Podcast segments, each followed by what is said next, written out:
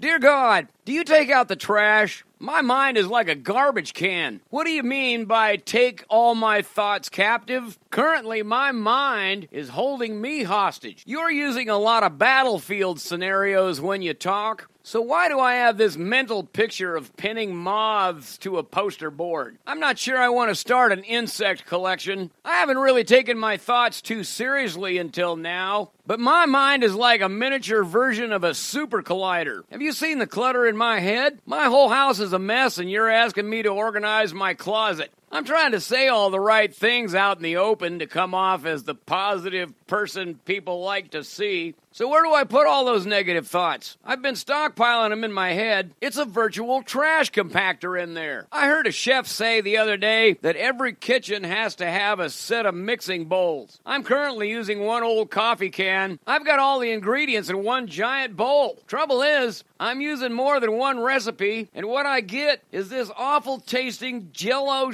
stew. I've been told I have the ability to compartmentalize, but that's how I've developed my split personalities. My mental kitchen isn't laid out right. My garbage disposal is in the refrigerator. So where do I put the dumpster? Do you have a herd of swine that I could cast my thoughts into? It seems a little demeaning to ask you to take out the trash, but I'm a basket case and I'm all out of liners.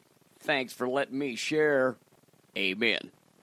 This has been a prayer you won't hear in church, and there's probably a good reason. Not all of your prayers are meant for the public. Because let's be honest, you can't be honest with everyone. Because a lot of them will surely make you pay, and that is why we pray. I follow Jesus because God is not surprised by the things I think or say, and wish I didn't. And I won't be surprised when you sign the comments page and say whatever you want. And thanks for supporting what you believe in. I'm always at nutshellsermons.com forward slash support.